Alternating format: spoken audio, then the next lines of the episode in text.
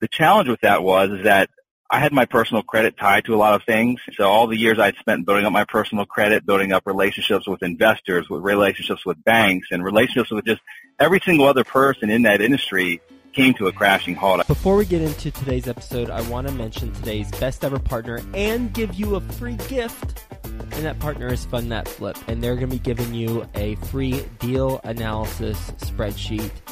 You know who Fund That Flip is, don't you? Because you're a loyal best ever listener. They've been a sponsor on the show. Matt Rodak, the founder of Fund That Flip, has been on the podcast multiple times given us his insight on the online lending process. Fund That Flip provides fast, reliable funding for your house flip projects. They're an online platform, makes the application process entirely easy, and they've got a whole bunch of experts on their team who can help you get funding in 24 hours and close within as few as seven days. And all of you best ever listeners, you're getting a free spreadsheet to help you analyze your projects. Go to fundthatflip.com forward slash best ever. That's fundthatflip.com forward slash best ever. And you'll get a free deal analysis tool that'll help you provide a scope of work for your projects, create the scope of work, analyze the profitability of the project, or if it's not profitable, you need to know that too, and make a determination on the max purchase price super important. You can print out all the detailed reports and that will help you get your deals funded faster. Go to fundthatflip.com forward slash best ever. Get that free analysis tool, fundthatflip.com forward slash best ever. Best ever listeners, welcome to the best real estate investing advice ever show. I'm Joe Fairless. This is the world's longest running daily real estate investing podcast. We don't get into any fluffy stuff. We only talk about the best advice that moves your real estate investing business forward. Well, I hope you're having a wonderful weekend and a best ever, actually, Saturday. Because it's Saturday, we're going to do a special segment called Skill. Oh, nope, not Skill Saturday. Situation Saturday. All those S's trip me up. Situation Saturday, where our best ever guest talks about a sticky situation he was in and how he overcame it so that if we come across a similar situation, we know how to approach it. With us today, a returning best ever guest. How you doing, Kevin Bupp? Joe, I'm doing great, man. Thanks for having me back and uh, allowing me to spend some time with your best ever audience again. Looking forward to it, my friend. Yeah, looking forward to it. I always enjoy our conversations, and holy cow, I'm looking at the last time I interviewed you, and it was episode, get ready for this, 16 one six. uh, there are like I don't know what episode this is right now, but it's probably like nine hundred. You were sixteen, and now we're at nine hundred. Isn't that incredible? I feel special. Yeah, I, am I'm like I should be in the I should be in the Hall of Fame. you should be. You're one of the originals. That's for sure. You were there whenever I didn't know what the heck I was doing. I think I was recording on my iPhone with some headphones in, and I was editing the episodes myself. So as much as I'd like to refer best ever listeners to your previous episode, which there's a link in the show notes page, just be warned, I do a tremendously bad job at interview at interviewing because it's only 16th time. Isn't it uncomfortable going back and listening to like oh. your beginning interviews? Because I I don't even do it. I kind of cringe listening to myself. Nails on chalkboard. It's it's disgustingly yeah. bad. But you know what? We just keep on rolling, and eventually some stuff works out. A little bit about Kevin. He has personally done more than $40 million worth of real estate transactions. Over 16 years, his experience in investing has taken him to that level, and his specialty is mobile home parks.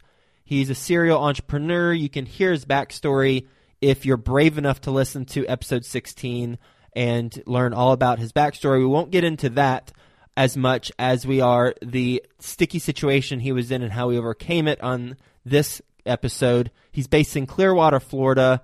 You can check his website out. The link is in the show notes page. He is a speaker at the Best Real Estate Investing Advice Ever conference. So you'll be able to hear him and see him speak for the, if you haven't seen him before, for the first time in Denver, Colorado, February 24th, 25th. With that being said, Kevin, before we dive into the sticky situation, you want to give the best ever listeners a little bit more about your background? Yeah, sure thing, Joe. Well, I'm 37 today as of this interview, and I've basically been in real estate my entire adult life, I guess. I got introduced to it at 19 and bought my first property at 20. While still in community college, bartending part-time, not really knowing what I wanted to do with my life. And I just got lucky. Someone brought me into the business. I mean, literally, I had no interest, didn't know anything about real estate, and must have saw like a lost kid kind of wandering around, not knowing what he wanted to do, and they took me underneath their wing, and that was my introduction to it. And so from that point forward, this is all I've done. Early on, I, I focused on single-family homes. I was always a cash flow type of guy. At least I thought I was but it was really single family homes initially, built up a big portfolio of single family homes and moved on to apartments and uh, acquired about 350 units of apartments. And all this happened before 2008 and lost a, a, pretty much a lot of what I had, about 95% of what I had in the crash of 2008 and have since rebuilt myself, rebuilding myself on a completely different asset class of mobile home parks. And so today, for the past five years, basically all we focused on is mobile home parks. I just still own a few single family homes and uh, just sold uh, my last commercial property that I owned with uh, had a multifamily component as well. And so today, other than a few single family homes, all we own are mobile home parks, and we're in seven different states at this point. So that's just a really quick 10,000 foot view of me and my background. Mobile home parks is what you're focused on now. Let's talk about the sticky situation you were in and tell us the story on that, please. The sticky situation really, it ties back to 2008 when I lost pretty much everything I'd worked for. I was kind of young and dumb at that point in time. I mean, I thought I was smart. I thought I knew more than anyone else. On paper, I was worth a lot of money, had kind of built everything from scratch, built quite a large portfolio of single family homes and apartments and was making great money and everything came crumbling down. I was partnered with some guys that were 20 years my senior that had been through a few cycles before and just was really kind of going at their guidance. They saw it kind of coming, but it was too late to really liquidate anything. We tried, we tried to fire sale properties and we weren't over leveraged, but the market here in Southwest Florida, it crashed so incredibly fast that our heads were spinning. And so the challenge with that was is that I had my personal credit tied to a lot of things. So all the years I'd spent building up my personal credit, building up relationships with investors, with relationships with banks and relationships with just every single other person in that industry came to a crashing halt. I mean, I tried to salvage what I could. I tried to work with banks. Back then, banks were not willing to work with borrowers. A couple years into it, they were, but initially they were not. And so I basically killed every relationship that I had with the banks just because I was defaulting on tens of millions of dollars worth of loans. My credit was shot. And so my challenge was, Joe, is that I took a two-year hiatus from real estate just because I just really didn't want to think anything about at that point, which was the wrong thing to do. Now I look back, but either way, I took a two-year hiatus. But when I wanted to get back in, my challenge was is that I had tens of millions of dollars worth of negative debt or bad debt still looming on me personally, and I had like a 450 credit score, and I had a tarnished track record. So it's a little bit different than getting into this business. A lot of people say, well, I had no credit, I had no money. well, I kind of had no credit, no money, but I also had a lot of bad credit, and I couldn't really even rely on. I could say like what I had done in the past, like I could kind of use that as my story, and I had the story made sense. It happened to a lot of other people that were way smarter than I, but it still didn't look good in the eyes of banks, especially in like 2010. It was already hard enough to get loans and to get credit, even if you had great credit. And so I went into a challenge mode where I was like, I got to figure this out. Like, I want to start buying real estate again, and I don't want to buy a single family home here or there. I'd already kind of looked back at my business model and realized that that was the broken component of it. Focusing on, I thought I was a cash flow investor, but really when I look back, I realized it was more appreciation that I was looking for, at least in the single family home component. But the broken component of my entire business model really was single family homes in general. They didn't cash flow a lot. It was just inefficient to manage and just, it wasn't a good business move. And so I was like, okay, I need to get back into multifamily. And I was introduced to mobile home parks kind of during that discovery time. But I was like, well, crap. I have terrible credit. I can't get a loan. I mean, what, what am I going to do? I know I want to do this. I had a little bit of money, not much. And so what I did was I said, you know, all I need to do, I need to find someone that's got a track record. I need to find someone that will believe my story, that can see past all the negative and will come on as basically what your guests probably know as a sponsor. Will be my sponsor and will basically be the head child of our company, the person that I can rely on that has good credit, that has a track record, someone that's been in the business, the mobile home park business, and someone I could rely on at least to get my first couple of deals done. Because I knew in order to kind of move forward with this, I need to at least get a couple deals out of the way. I felt comfortable in the asset class. I felt comfortable executing on a plan, but there's no way in heck that anyone's going to give me credit. And there's really challenging even to go out into investors and ask them for money when they start looking at my personal track record as to what happened to me. And so that's what I did. I basically, Joe, I literally went on LinkedIn and I went on a recruiting mission and I learned everything I could about searching LinkedIn. I actually started reaching out to experts that train people on how to use LinkedIn effectively and found out some unique tips and tricks on how to search and how to get the best search results and started searching people that were experts already in the mobile home park space that either were in the financing side, on the operational side, asset managers. I basically talked to, I don't know, I, I think I had a list initially of like 100 people, maybe a little bit more, maybe a little bit less. And uh, my pitch to them was kind of, here's who I am, here's what's happened, here's what I've owned, I've got experience, but here's my challenge. And here's what my perceived solution is, and this is how you might fit into this potential solution. And I just gave my little sales pitch of potentially partnering and being a sponsor with us and in exchange for them really not doing anything other than being the head of our company would get a significant amount of equity on the first round of deals that we did. And it's exactly what happened. It took me about four months to find the person that was the right fit. And his name was Randy. And he came on board as a partner initially in our company. He's no longer a partner, but he still is a mentor of mine. But he allowed me to get into this business and he allowed me the credit and the track record. So I basically just piggybacked on him initially. Once I got for the first couple of deals done, it was kind of all said and done at that point in time. Now I had a track record, a kind of rebuilt track record. I could show people that I knew what I was doing in this industry or in this asset class. And to this day, I really credit Randy with helping me get back into the business, get back into the game. Because I look back and I, it would have been a, an, an immense struggle. Not that it couldn't have been done, but it would have been an immense struggle without him on board. And so that's how I got out of the sticky situation I was in. That is a fascinating story. I did not know that so many questions. How about the first one is how did you identify the right sponsor knowing that when 2008 hit you said there were people who had a lot more experience than you and it helped facilitate you being in that bad spot. I mean, clearly first person you'll blame is yourself, but the reality is you were also surrounded by, by people who had more experience than you and it didn't work out. So how did you pick the next person who had more experience than you? You know, I was very specific. I mean, number one, they had to be in the mobile home park space. So they had to have a track record. In fact, what I was looking for was someone that, they're on the operations side, that they needed to either currently own or have owned at least a thousand lots or a thousand pads. And so that was like a criteria. Another criteria was that they had to have good credit. They actually had to have like a decent balance sheet. And I wasn't, my first talk with a lot of people, I didn't say, you know, tell me what your net worth is, but I just was very general nature saying, here are my challenges. And the person I'm looking for needs to have like the complete opposite of what I have, which is they need to have some money. They need to have good credit. They need to have some parks under ownership or at least a track record showing that they've been in this business and they've been successful at it. And so I was just very transparent and I really laid everything out on the line when I got people on the phone. Like I initially started these contacts as I bought like a whole bunch of credits on LinkedIn as uh, I think they're called InMails. Yep. A lot of these people, they weren't my direct connections, and so I just went on a rampage and started sending personalized messages out to people that I thought either were in the business or active in the business. Once I got them on the phone, I was just very transparent with them. And I said, in order to set some kind of foundation, like I just, I want you to know that I'm going to be transparent with you and I expect the same because there's some very specific things that I'm looking for. And so I just kind of let it out in the open. Now there were actually two guys that I thought were going to become the Randy before I met Randy. And I found out once I dug in that they had a little bit of a tarnished record they weren't transparent about on the front end. Like, what did you end up finding out without being too specific to like call people out, but just one of them had owned like 3,500 lots over a 30 year span. He was in the business, and back in like 2001, there was a pretty major crash in the mobile home park financing space or mobile home financing space, and so there was a lot of repos that were yanked out of parks, and that really hurt the park owners. And he had like 2,000 of his 3,000 properties that went into default.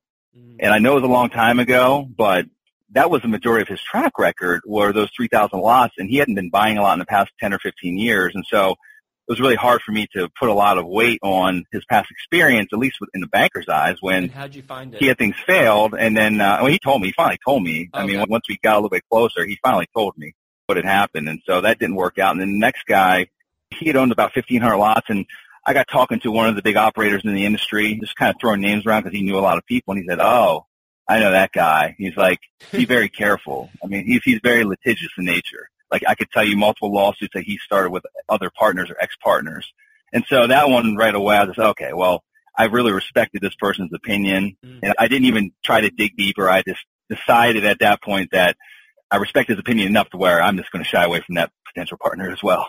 the so, person who's giving um, the person who's giving you his opinion, why didn't you reach out to that person to be the Randy? It's actually Frank Rolfe. They're like the third largest private park owner in the country, and they're just a different business. He wasn't really interested in being a sponsor with a small guy just getting started. They kind of mm-hmm. had their own thing going. They got multiple funds. it wasn't the right fit for him. That's Mhm. why. Yeah. And what were you offering when you reached out to them? You reached out to, you said, I believe over 40 people, right? You had a list of 100, but you reached out to over 40. Did I hear that right? Yeah, I reached out to 100, and I think it really got narrowed down to about 40 from like the first email or first message I sent out. And then I actually Okay. had like phone conversations or in-person meetings if they were local. If they were somewhere in Florida, I would actually drive and meet them. But I had about 16 in-person conversations and then narrowed it down really to like three. And the other two fell out kind of uh, in the first couple of weeks of us having a, a deeper discussion and then uh, ended up with Randy. So that's how it worked out. Okay. With these conversations, I mean, you reached out to them, and what were you offering them? number one, I said you didn't have to do anything at all. So unless I needed their credit, if I needed their credit as a guarantor, if they need to sign on like a CMBS, like the bad boy carve outs, I would give them like a little additional kicker of 3%. But if they didn't have to do anything other than just be like on the resume and be a part of the deal, I'd give them 5%. And then there was additional kickers built in. Like if they had to sign a recourse note, there was another 3% kicked in. And if it was a non-recourse note, it was like a point and a half. Mhm. And they didn't have to put any money in they didn't even have to be actively involved. We had like a consulting structure set up so if they were going to come on site to do diligence with me, or they're going to do different things, if they were going to be a part of the actual loan application process, like there was additional consulting, like hourly fee structured in there. But Joe, I really felt very confident that I could do pretty much everything, even the money component of it. I didn't need their money. I just really needed their track record. So I could basically say, hey, this is my partner and he's owned this much. He's been in the business this long. That's Mhm. really what I needed. And so I think on the first couple of there's two deals were recourse, and so I think it ended up where um, Randy, plus in addition to consulting fees, he got about eight percent of the equity in the deal of the general partner side for doing nothing other than just signing his name on the note, and he had the first right of refusal as well. I gave him the first right of refusal to say yay or nay on the deal, especially if he was going to sign his name on it. So- even Yeah, if, yeah, even know, if so, he I didn't have the first right of refusal, even if it was the last, it would have Right. made sense for him to have first because then he did all this work. Yeah, absolutely. Yeah. 8% on the general partnership side. Just for best ever listeners to have some context, how much money is that? That's a good question. I'd have to really think about that because we still actually own those properties today. From a cash flow perspective, or from like an equity point, what do you, you know? What, Both. I, I, mean, guess just- if I just if, put if some I had dollars a, towards it. if I had, yeah, if I had a, I don't know, I'd have to look, but I, I mean, if I just had a ballpark figure, I'd say he probably eighty thousand dollars a year in distributions from that, okay. and I don't know, maybe a half a million dollars, maybe slightly more than that in equity. So it was three deals we did together. I did three deals with him. After those three deals, I gave him the option, not as much of a split if he wasn't going to do anything. And we, so, you know, we're still friends. We don't, I mean, we don't talk every day, but we're still acquaintances, but he just decided like, hey, I, I'm glad I could help. And it was a good run and we'll just stick in these couple deals together until they run their course and we'll go our own separate ways. So And uh, 80,000 a year ballpark, rough ballpark, that's across three deals or that's per deal? no, that's three deals. Okay, That's cool. deals. Cool. All right, yeah, that makes sense. I mean, just for additional Yeah, per deal. That was that per, Yeah, per, that's per deal. That would be. That's a good one.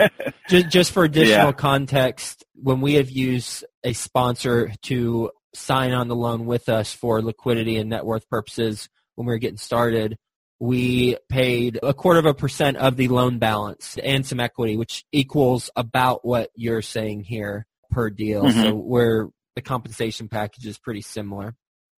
You know, I- what I did is I actually talked to a securities attorney that actually was an investor himself. He did a lot of syndications, and so I kind of got some feedback from people before. I just didn't throw that together haphazardly. I got some feedback, consultation from those that, if you were in my shoes, knowing what you know about me, what would you offer? What do you think would be enticing to someone else that's already experienced, that's got the track record, that doesn't need me, but I need them. And so that's Mhm. kind of how I came up with that. And the feedback was actually good. I, I had plenty of people after my little sales pitch to them. I had more than three that would have had an interest in going deeper in dialogue with me about that opportunity. So mm-hmm.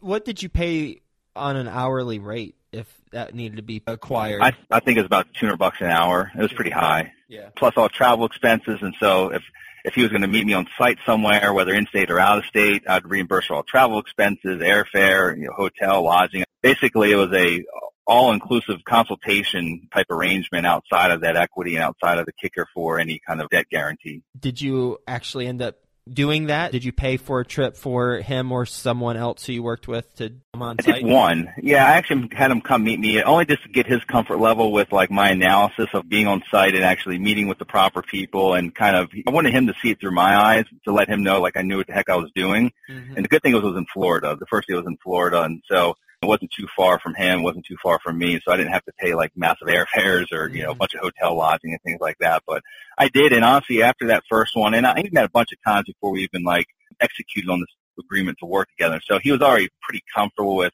my knowledge of the industry, even though it was still all theory at that point in time, because I had not yet bought a park yet. But after we met at that first park during our on-site due diligence, which was pretty far into it, so we'd already done all the off-site majority of it, had already worked out financing and things like that. And so once we met on site and, and spent like a day and a half there, I think that just gave him the comfort level. After that point in time, I let it up to him if he wanted to come on those other deals, if he wanted to come make a trip there or whatever. He, it was completely up to him to make the decision if he wanted to actually make those trips and be more involved to where I would pay him as a consultant. So I just, I kind of left it open ended. He didn't take advantage of it and he just we built a lot of trust in that first deal. And after that, I don't think I paid him any fees after that point in time as a consultant, or at least as that arrangement was set up. I think it was on that first deal. Maybe it was a total of two thousand bucks, something like that. It was yeah. very minimal.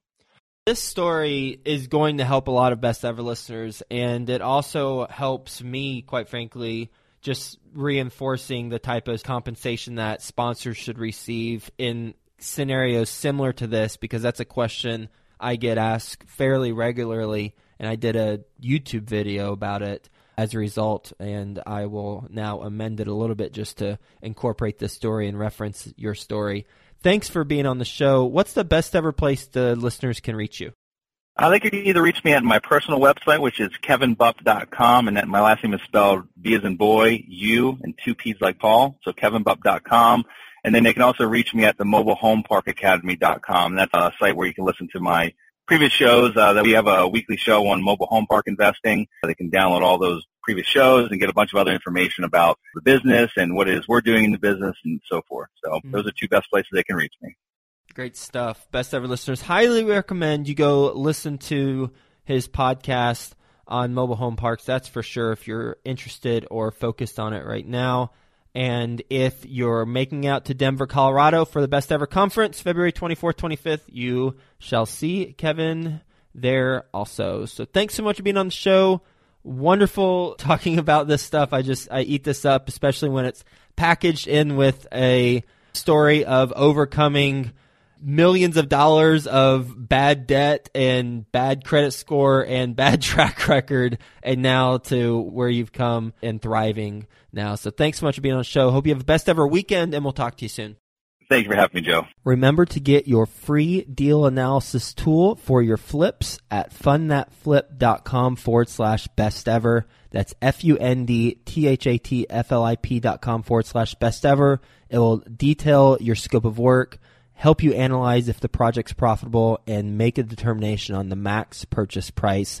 Fundthatflip.com forward slash best ever. Best ever listeners, it is here. Well, it's almost here. February 24th and 25th. The conference, the best ever conference. Have you signed up yet?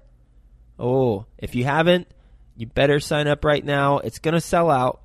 Besteverconference.com. I'm going to be there. A bunch of the guests who you've heard interviewed on the show are going to be there. Just go to besteverconference.com and look at all the speakers that you're going to hear from that will help you move your business forward in 2017. I want to meet you in person. The best ever guests who are speaking at this event want to meet you in person. And people who haven't been interviewed on this podcast who are speaking at the conference, they want to meet you in person. Go to besteverconference.com.